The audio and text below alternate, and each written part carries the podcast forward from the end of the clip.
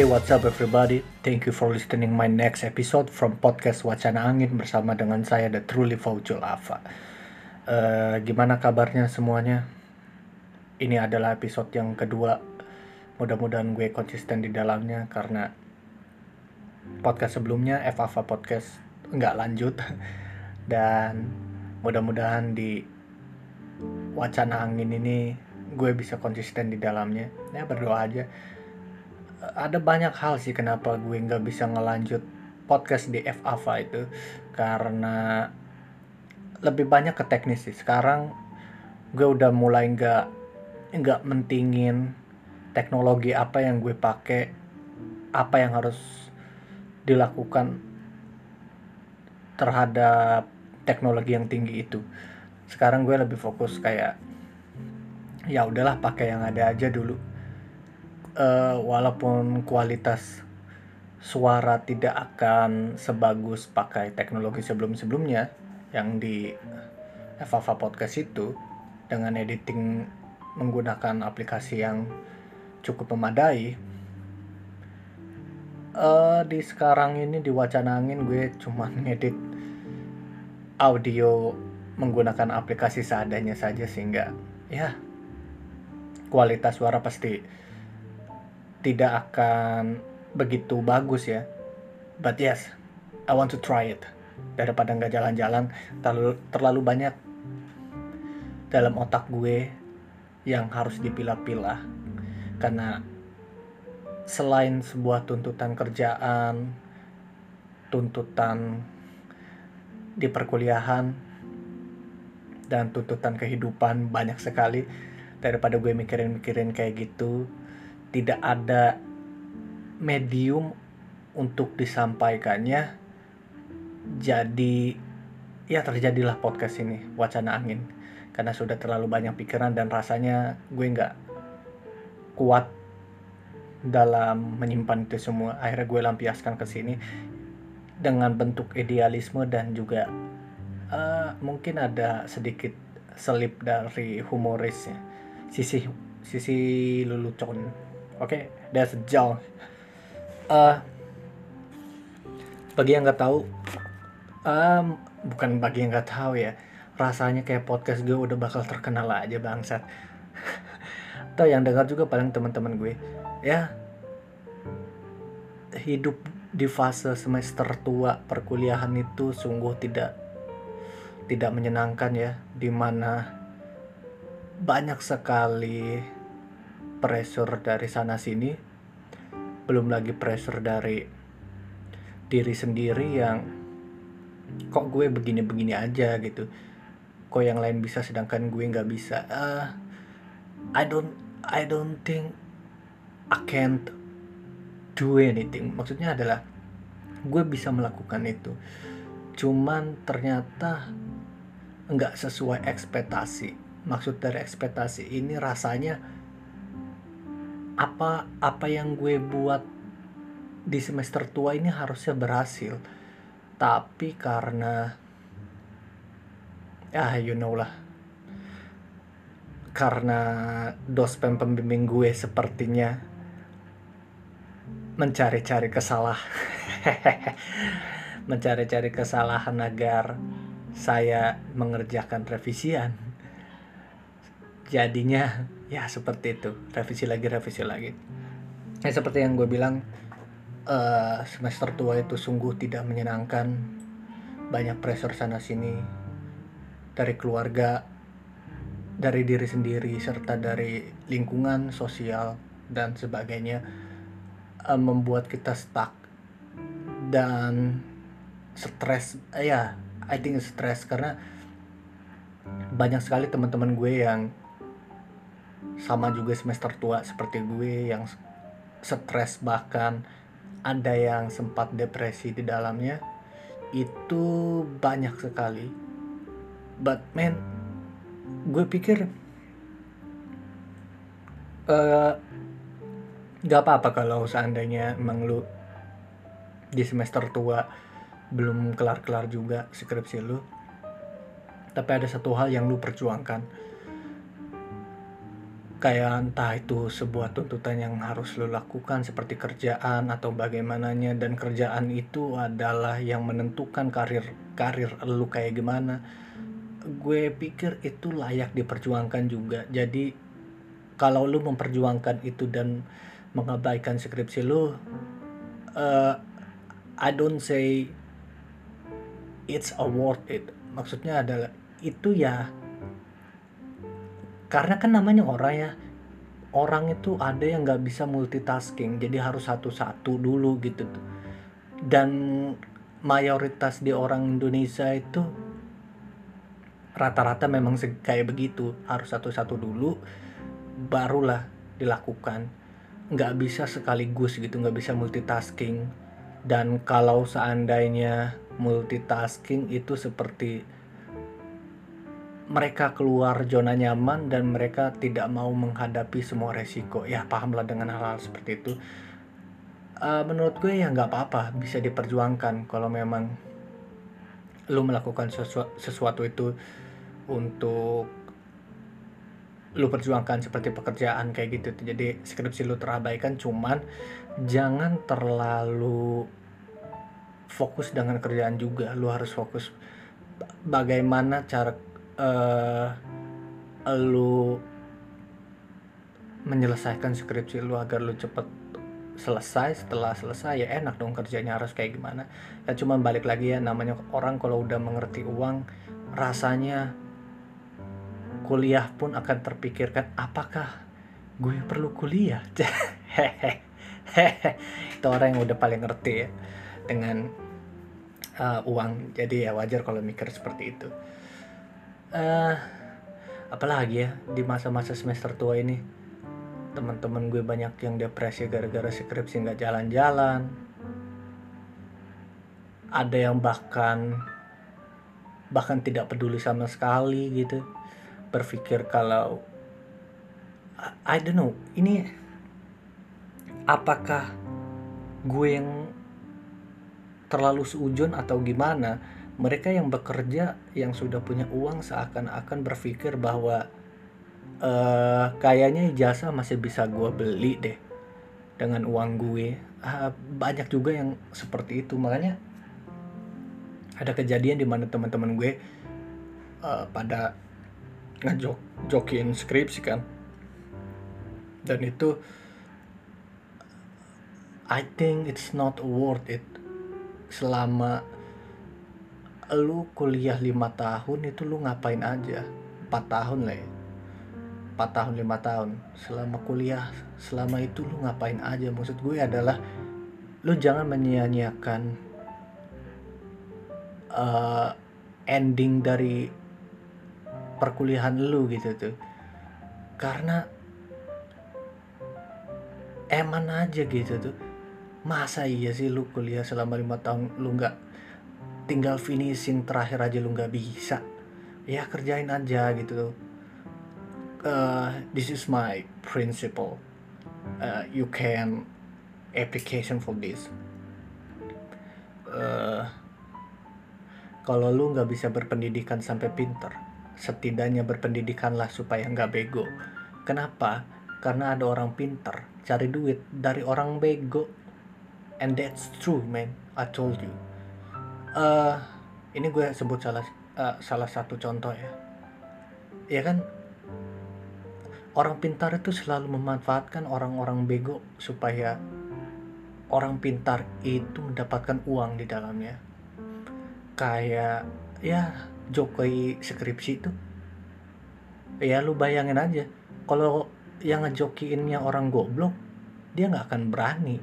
Dia dia nggak akan niat untuk ngejokin skripsi orang. Tapi karena dia pinter ya dia berani dong. Ngejokiin skripsi orang-orang bego. Dari situlah duitnya. Makanya gue bilang dari awal kalau lu nggak bisa berpendidikan sampai pinter setidaknya berpendidikan lah supaya nggak bego. Karena ketika lu bego ya yang ada lu malah ngeluarin uang lagi ngeluarin uang lagi. Masalahnya bukan di situ masalahnya adalah sebanyak apa uang lu untuk ngebayar orang kalau lu memang anak sultan ya it's okay. Tapi kalau orang yang tidak sebanyak itu punya uang gimana? Gimana caranya? Gak tahu pasti. Yang ada malah habis uang lo ya gitu semester tua semakin menyedihkan. Teman-teman gak punya. Circle semakin mengecil karena circle semakin mengecil bukan berarti lu nggak punya teman di dalamnya. Ya karena memang fase-fasenya di semester tua di mana sebagian teman-teman lu yang udah lulus itu sibuk ke fase the next phase. The next phase itu ya dia mencari kerja. Waktunya mereka kerja udah bukan waktunya mereka main dan bukan waktunya mereka di perkuliahan itu waktunya mereka bekerja ketika mereka bekerja, ya sudah jelas tidak ada waktu untuk teman. Maka ketika tidak ada waktu untuk teman, ya masa kita untuk memaksakan?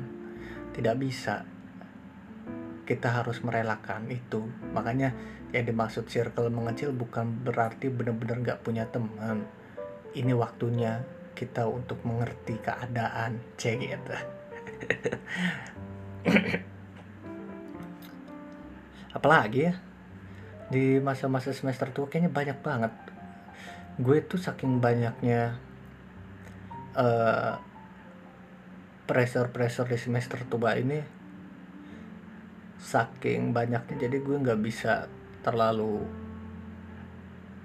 banyak nyebutin karena kesannya jadi curhat. Gue cuman I want to say it I just want to say it nggak lebih dari itu. Gue nggak bermaksud curhat atau gimana ya. Gue cuma cerita I, I don't know man.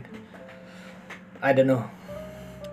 Tapi karena di banyak kan teman yang di semester tua nggak lanjut bukan nggak lanjut tidak tidak dikerjakan skripsinya nganggur tuh kerja enggak karena ijazahnya cuma ijazah SMA mau pakai ijazah S1 skripsi belum selesai banyak teman gue yang tiba-tiba berubah menjadi pengusaha-pengusaha muda wirausaha jualan boci jualan seblak.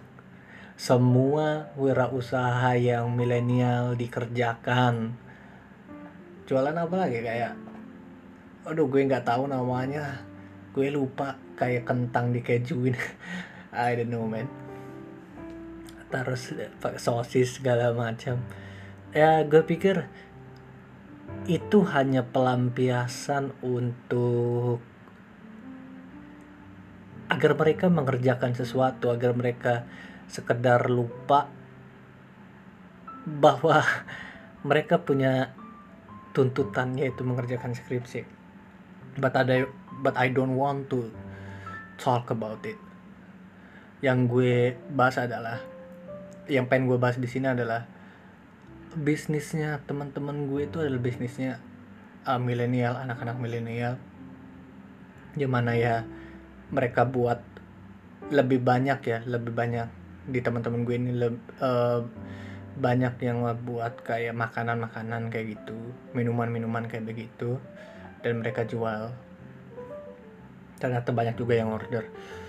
Uh, nggak tahu ya kayak gue sih sedikit belajar tentang marketingnya terutama di perkuliahan dan juga gue punya buku-buku di dalamnya. Gini kalau kita berbis kalau kita bahasan bahasnya adalah bisnis uh, ini pendapat gue ini dari subjektif gue bisnis itu apa? Kalau ditanya eh bisnis itu apa Jul? Bisnis adalah mencari keuntungan seuntung-untungnya. Itu gue. Nah kalau kita ngebahas isi market market itu kan uh, sesuatu yang udah ada ya. Ini kalau lu pengen berhasil di dalam usaha wirausaha lu gue udah pernah memakai ini dan cukup berhasil juga. Cuman waktu itu stuck di modal uh, uh, kalau lu ingin mendapatkan sebuah market lu harus pahamin dulu apa yang lu jual produk lu itu apa yang lu jual. Contoh halnya kayak uh, enggak bukan contoh. Sebu market itu kan punya pasar masing-masing ya. Contoh uh, mari kita ngebahasnya tentang mobil mobil Mercedes dan juga Tesla. Tesla kan mobil listrik sedangkan Mercedes mobil uh, pada umumnya biasa yang pakai piston. Nah uh, contohnya seperti ini. Di di Indonesia Mercedes ada yang menjual Mercedes itu forum forum-forumnya. Contohnya ya ini contoh misalkan. Ada 100 orang yang ingin membeli Mercedes Benz nah di Mercedes Benz ini marketnya adalah ya piston ya kan? Mobil-mobil piston. Jadi kalau lo yang uh, lu itu harus bersaingan dengan Mercy yang menggunakan semua sama Mercedes pakai piston sama kecepatan sama dan segala macam sama. Nah gimana cara lu ngambil 100 orang yang pengen beli ini maka lu harus melihat siapa nih yang tidak dilayani dengan baik. Misalkan di Mercedes hanya 50 orang. Nah lu harus dapat sedangkan yang 50 orangnya lagi itu itu tidak dilayani dengan baik maka lu harus mendapatkan 50 yang tidak dilayani dengan baik itu maka ya sudah jelas. Orang itu pasti mau membeli produk produk dari lu. Barulah dari situ kalau semua dari 100 orang itu sudah dilayani dengan baik 50 oleh Mercedes dan 50 lagi oleh lu ada satu orang yang pengen ikut market di dalamnya cuman oh ternyata demandnya aduh demand itu apa ya? Bahasa Indonesia nya oh permintaan. Demandnya ternyata sudah penuh maka harus muncullah di situ inovasi yaitulah Tesla muncul mobil listrik. Makanya gue bahas tadi dari awal Mercedes dan juga Tesla. Nah market itu harus seperti itu. Makanya kenapa jika di market A sudah penuh, maka market market B akan muncul dengan inovatif yang beda. Terus-terus berbisnis akan terus-terus-terus usaha akan terus novelty sehingga akan ada perkembangan di dalamnya. Ya, ngomongin bisnis seperti itu lah ribet memang masalah marketing itu. Kita harus memahami dulu apa yang pengen lu jual dan apa yang pengen lu lakukan terhadap produk lo supaya produk lo laku. Well that's what I'm saying about.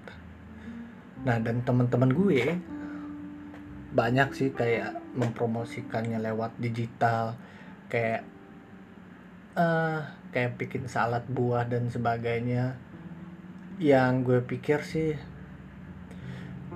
gue rasa gue rasa ya ini yang gue alamin dan mungkin ada temen lu juga yang kayak gitu mungkin. Wira wirausaha mereka itu cuma sekedar pelampiasan sehingga untuk menjadikan itu sebagai concern usahanya mereka itu gue pikir mereka nggak akan berani. Karena yang beli di awal-awal ya paling keluarga dan teman-teman dekat. Tapi ketika sudah berjalan di tengah-tengah itu biasanya akan stuck dan akan mundur. Karena kan namanya di awal-awal ya di awal-awal sih pasti yang beli adalah teman-teman sendiri karena ya kita sebagai temannya harus mensupport dan beli gitu tuh. Berarti pada dasarnya kita beli karena rasa kasihan dong. I don't think so man. Nggak tahu gue. Ya ya. Itu aja kayaknya yang bakal gue omongin. Gue ngomongin tentang semester tua. Uh, keresahan gue di semester tua ini dan berbisnis di usia muda itu seperti apa. Okay, thank you for listening and enjoying the next episode of podcast Wacana Angin. Thank you very much.